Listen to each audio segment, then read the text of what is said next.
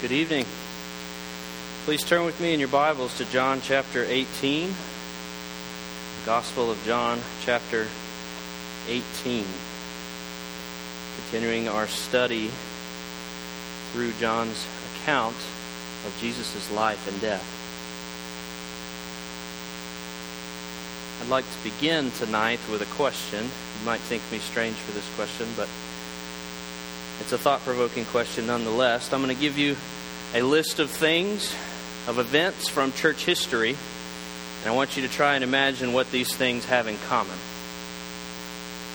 The Amish, the Crusades and other holy wars, monks and nuns, state sponsored persecution of Baptists, fundamentalism, Jehovah's Witnesses, Mormons. What in the world do all these things have in common? Well, among perhaps other things, each of these events or groups was at least partially motivated or the result of some wrong view of the kingdom of God. Some of these things emphasize, overemphasize the spirituality of Christ's kingdom, and it thereby produced a faulty view of this physical age. Others reinterpret the kingdom of God with no reference to the Old Testament and all of its theology that builds up to the Messiah. Others forget that Christ's kingdom is spiritual at all and thereby put all their hopes in the kingdoms of this age. Tonight we will continue in John and we'll see Jesus before Pilate. We'll see that Christ speaks about his kingdom as a spiritual kingdom, as an otherworldly kingdom in contrast to the kingdoms of this age. And we'll spend most of the sermon thinking about what it means for Christ's kingdom to be spiritual or otherworldly or heavenly, if you will. What it means for our lives, for our children, for our fears and anxiety, for our ethics in this world, for our souls. So look with me in John 18. I'll begin reading in verse 28 and go through verse 36. 37 through verse 37. Then they led Jesus from the house of Caiaphas to the governor's headquarters. It was early morning. They themselves did not enter the governor's headquarters so that they would not be defiled, but could eat the Passover. So Pilate went outside to them and said, What accusation do you bring against this man? They answered him, If this man were not doing evil, we would not have delivered him over to you. Pilate said to them, Take him yourselves and judge him by your own laws. The Jews said to him, It is not lawful for us to put anyone to death. This was to fulfill the word that Jesus had spoken, to show by what kind of death he was going to die. So Pilate entered his headquarters again and called Jesus and said to him, Are you the king of the Jews? Jesus answered, Do you say this of your own accord, or do others say this about me? And Pilate answered, Am I a Jew? Your own nation and the chief priests have delivered you over to me. What have you done? Jesus answered, My kingdom is not of this world. If my kingdom were of this world, my servants would have been fighting, and I would not have been delivered over to the Jews. But my kingdom is not from the world.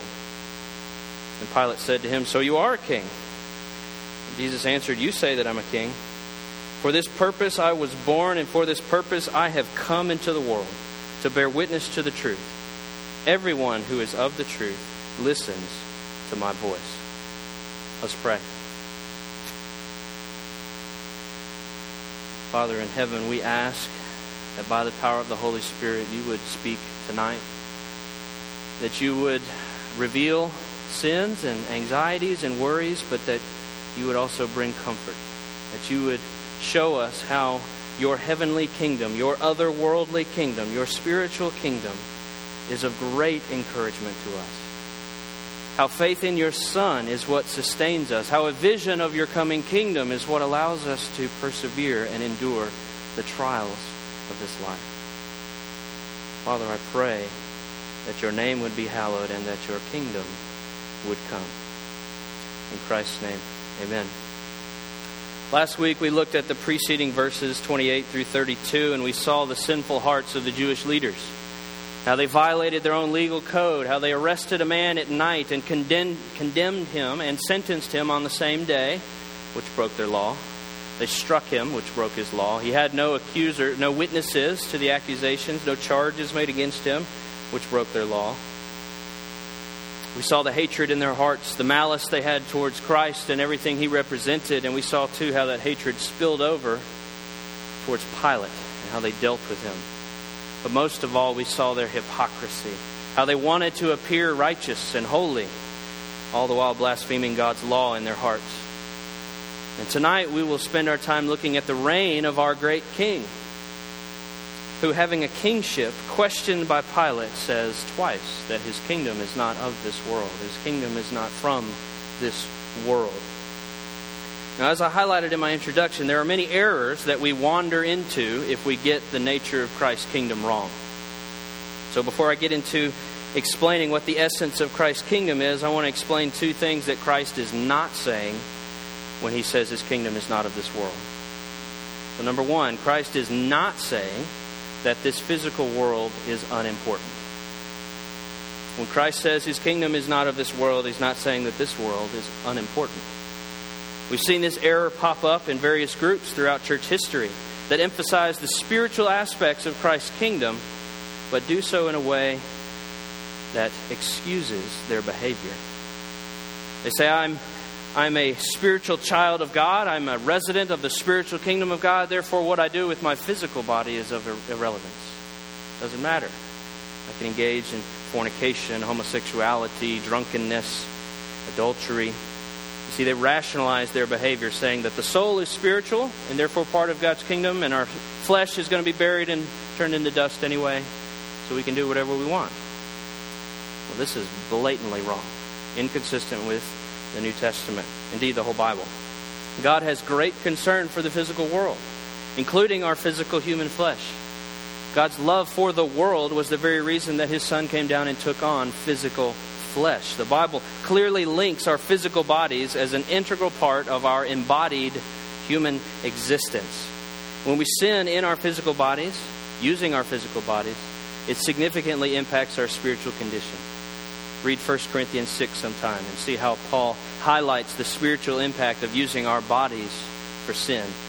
We must not fall into the error of thinking that this physical world, including our physical bodies, is unimportant. Second, when Christ says his kingdom is not of this world, he does not mean that his disciples are to withdraw from the world.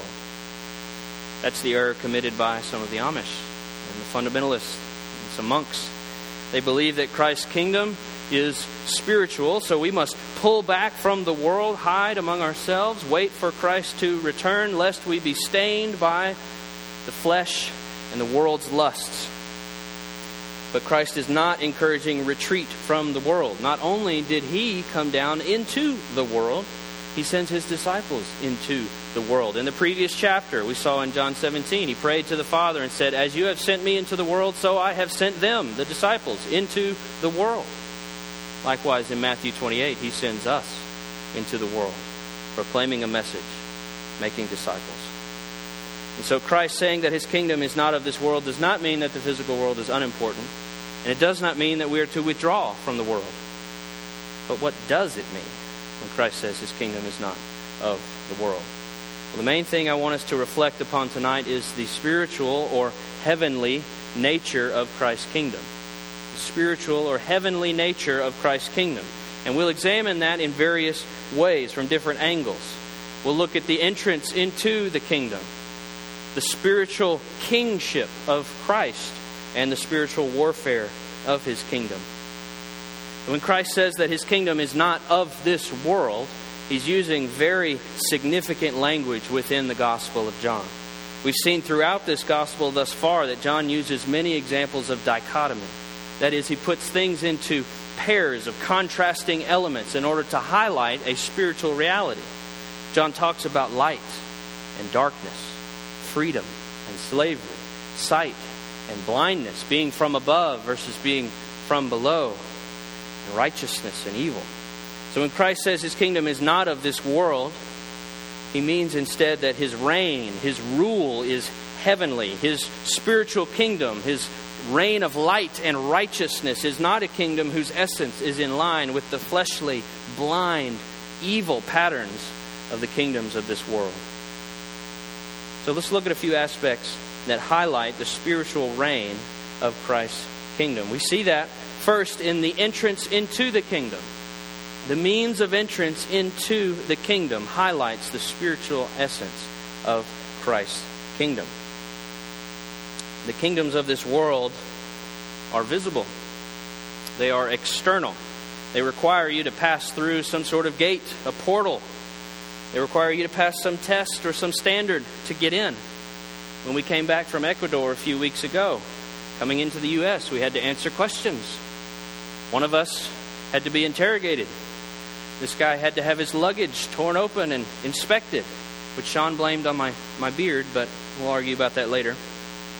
And so I had to be made sure, they had to make sure that I was fit to enter into this physical realm. But Christ's kingdom is different. To get into Christ's kingdom, you cannot answer questions or pass a test. You can't bribe your way in. You can't get in because you're related to somebody who's already a citizen. You can't get in because of a marriage visa. You can't get into the kingdom of heaven by being smuggled in.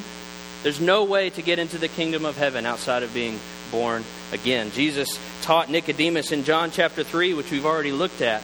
He said, Truly, truly, I say to you, unless one is born of water and of the Spirit, he cannot enter the kingdom of God. That which is born of flesh is flesh, and that which is born of spirit is spirit. The spirituality of the kingdom is demonstrated by the spirituality required to enter into it. You can't muscle your way into the kingdom of God. You cannot buckle down and work harder. You can't earn enough holy points. You can't give away enough money or serve enough meals to the poor. You can't read enough Bible verses. You can't answer enough catechism questions. You can't pray enough prayers to earn your way into the kingdom of heaven. It takes new birth. It takes the Holy Spirit working in our hearts. It takes regeneration. It takes a new heart, which is planted within you, replacing that heart of stone and giving you a heart of faith, a heart of obedience and dependence. And just as you contributed nothing to your physical birth, you are also dependent upon another for your spiritual birth. But the good news is that God has provided a way for us to be born of the Spirit. John says in chapter 1 the true light, that is Jesus, which gives light to everyone, was coming into the world. He was in the world, and the world was made through him, yet the world did not know him. He came to his own, to his own people, and they did not receive him. But to all who did receive him, he gave right to become children of God, who were born not of blood, nor of the will of the flesh, nor of the will of man, but born of God. The Jews did not receive Christ. They did not hear the truth of Christ. Instead, they loved the darkness and hated the light. And they failed to enter the kingdom of God by being born again but Christ has offered another way. It says that to all who did receive him, to all who did believe that he was the Son sent by the Father, to all who loved the light rather than the darkness, he gave the right to become children of God. That's how we enter into the kingdom of God by receiving Christ, by trusting in Him, by believing what He has said in His Word, by believing that He is the faithful Son sent by the Father. Do you believe that? Have you entered into the kingdom of God by being born of the Holy Spirit? Have you turned from your sins and re- rejected the king of this realm in order to take on the kingship of our spiritual king? Or are you still in darkness, blinded, rejecting Christ as the Jews did? The offer remains for all of us tonight. We see the essence of Christ's kingdom by the spiritual nature of entrance into it. Let's look also at the spiritual or heavenly nature of our King. The spiritual or heavenly nature of our King. And we'll see this in three categories his person, his manner, and his reign. His person, his manner, and his reign. If we get the person of our King wrong, if we don't understand the qualities of who he is, then we have missed everything. Some people believe that Jesus was a mere man. He was a teacher, a provocative teacher, perhaps even a political agitator. He was a philosopher, even a great one, worthy of a place in the pantheon of great philosophers, right between Plato and Socrates. But they cannot, they will not accept that he was God incarnate. That is ridiculous. That's a superstition. That's a myth made up by the early church leaders to manipulate the ignorant masses, they will say.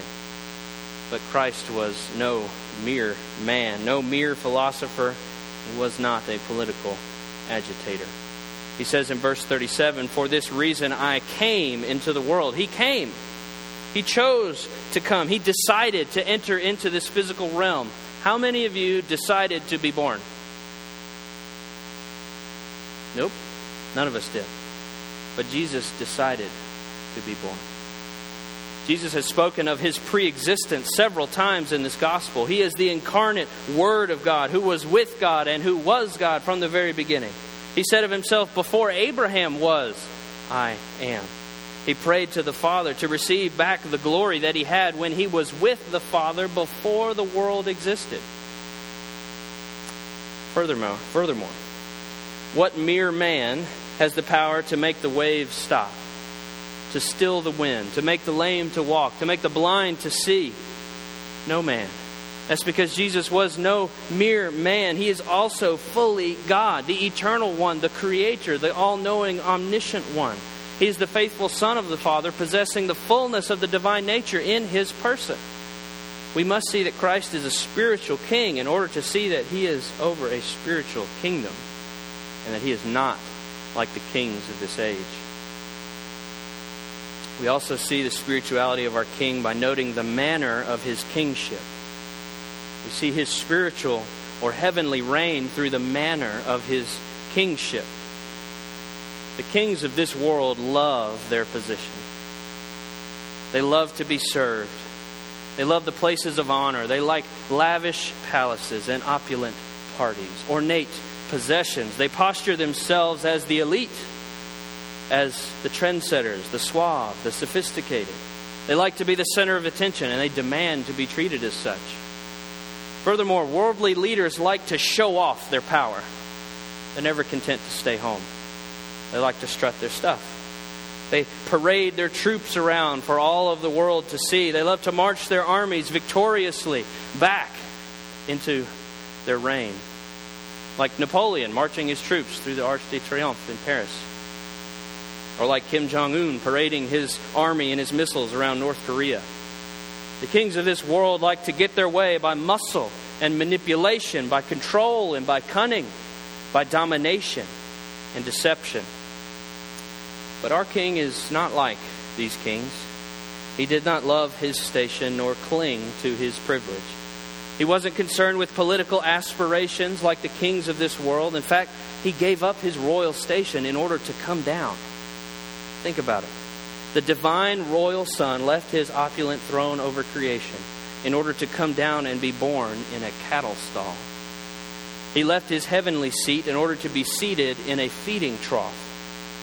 He did not demand to be served and pampered. No, he came to serve, to seek and to save. He picked up the towel in the wash basin and washed the dirty feet of his own disciples. What condescension is this? What glory? What kind of king is this? He's a spiritual king, very different from the kings of this world. He was not concerned with military aspirations like the kings of this world. He didn't come to show off his military might. He didn't come into town parading his grand armies. He didn't even come into town on a grand stallion. He came into town on a donkey. What kind of king is this? He didn't march his troops around to showcase his might. In fact, he told Peter to put his sword away. He didn't call down legions of angels to come to his defense. He walked alone because he chose to go to his death alone. Our king is a very different kind of king, a spiritual, heavenly king of a spiritual or heavenly kingdom. And we see this through the manner of his reign. We see also the spiritual kingship of our king through the scope of his rule. The scope of his rule. The people of this world look at our king and they laugh. What kind of king is this? He can't be a king. He has no kingdom. His subjects are scattered across the globe. They have no territory. They have no borders, no security, no ruler, no government, no armies. They have nothing to unify them and protect them, no place of refuge. And in one sense, they're right. Our king had no land, no territory. Indeed, Matthew chapter 8, verse 20, Jesus says, Foxes have holes and birds of the air have nests, but the Son of Man has nowhere to lay his head. our king didn't even have a pillow to put his head on.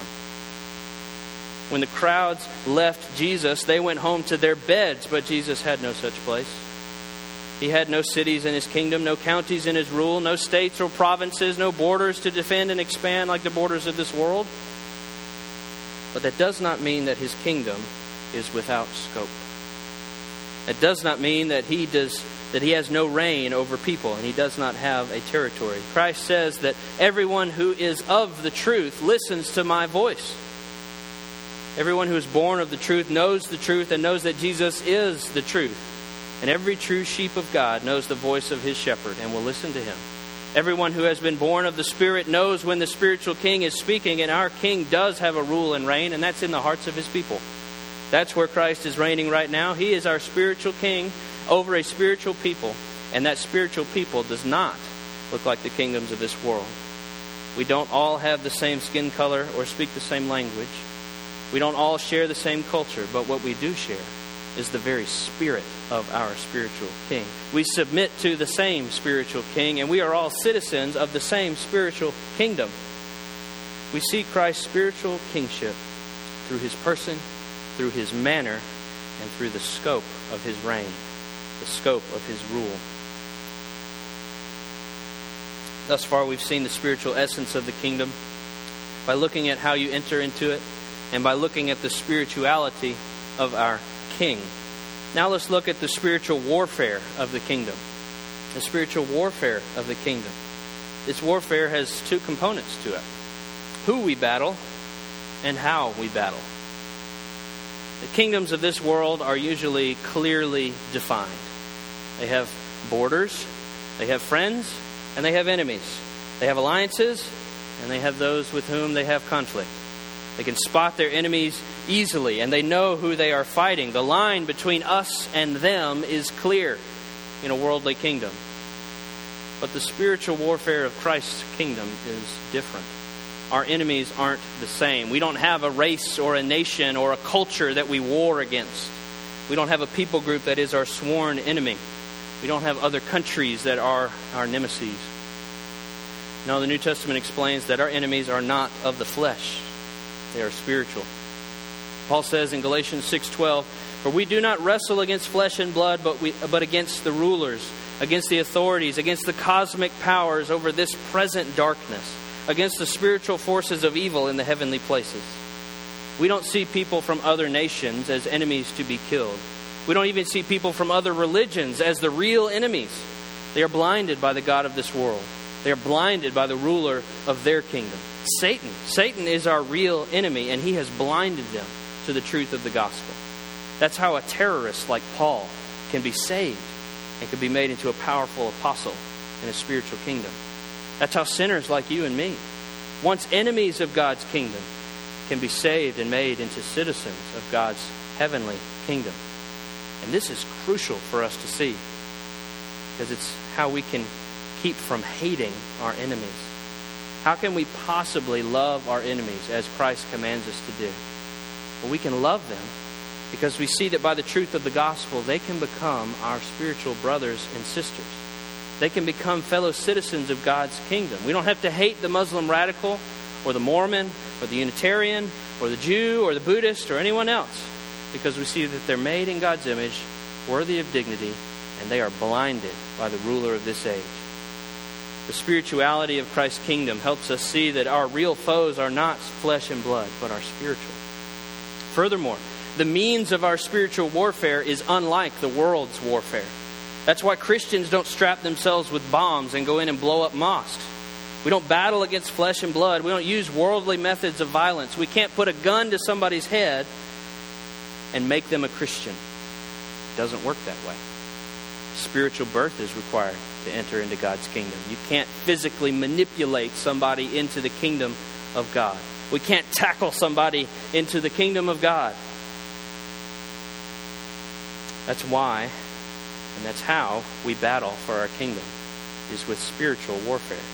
We battle using spiritual weapons of prayer, of love, of sacrifice, of truth, of proclamation, of peace, of patience.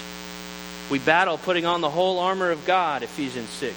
We battle using the fruit of the Spirit, Galatians 5. We battle knowing that our real enemy is not the person that we see in front of us or the person that we see on the news.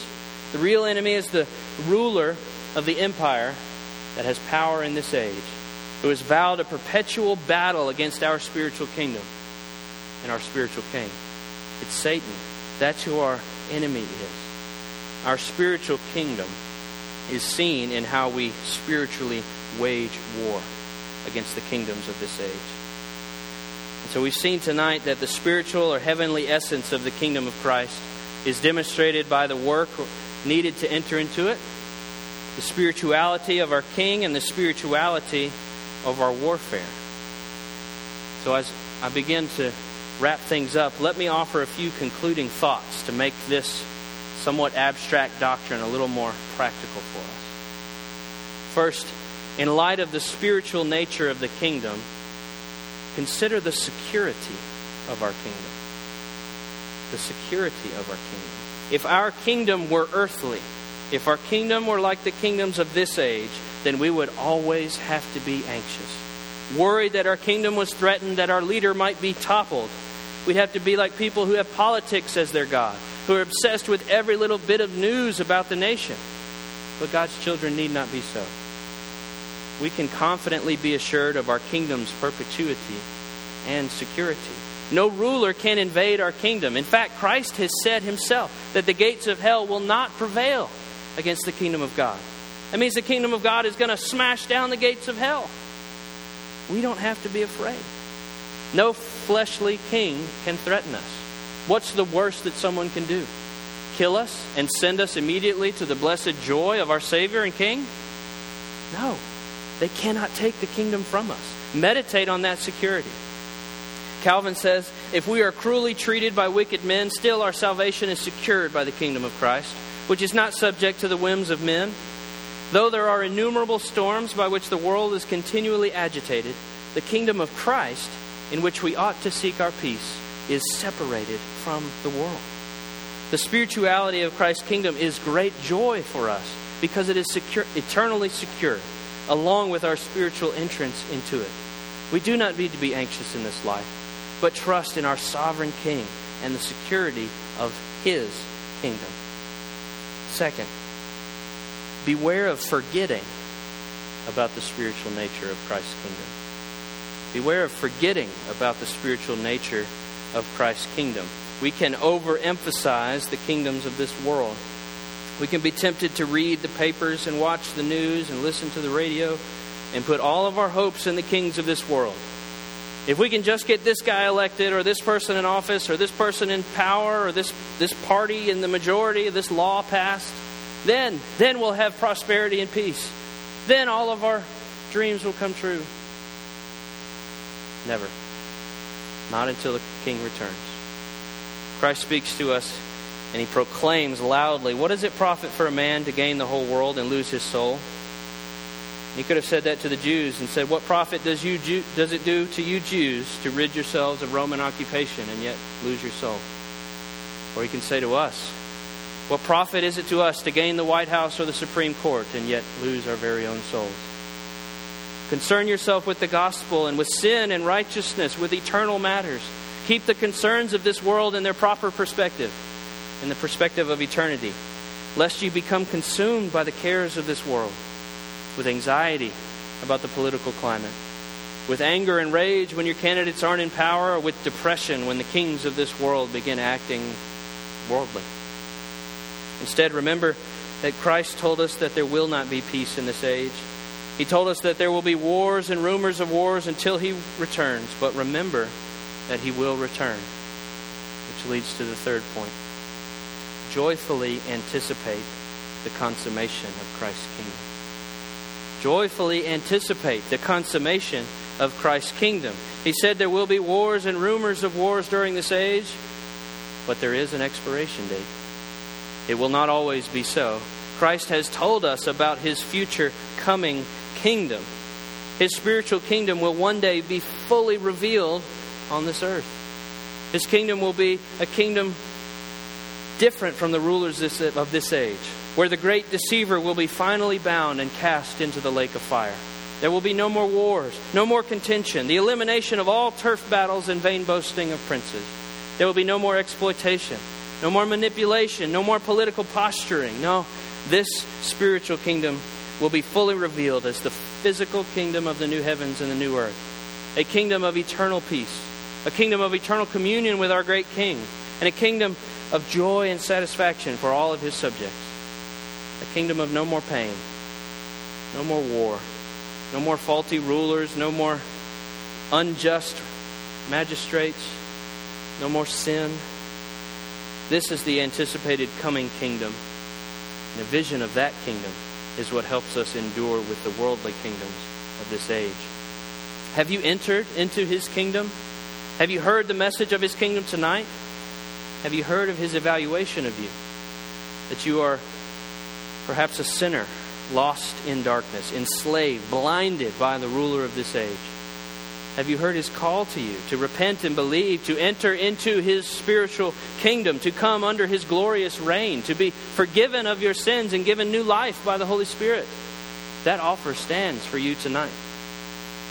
And if you have already come, if you are believing, then I pray that you'll be encouraged that our great heavenly King will one day return in glory, that his hidden kingdom will finally be fully revealed, and that we will reign with him for all of eternity after he has justly judged the kingdoms of this world. I want to close tonight by reading a passage of Scripture from Isaiah. If you have your Bibles, turn to Isaiah chapter 60.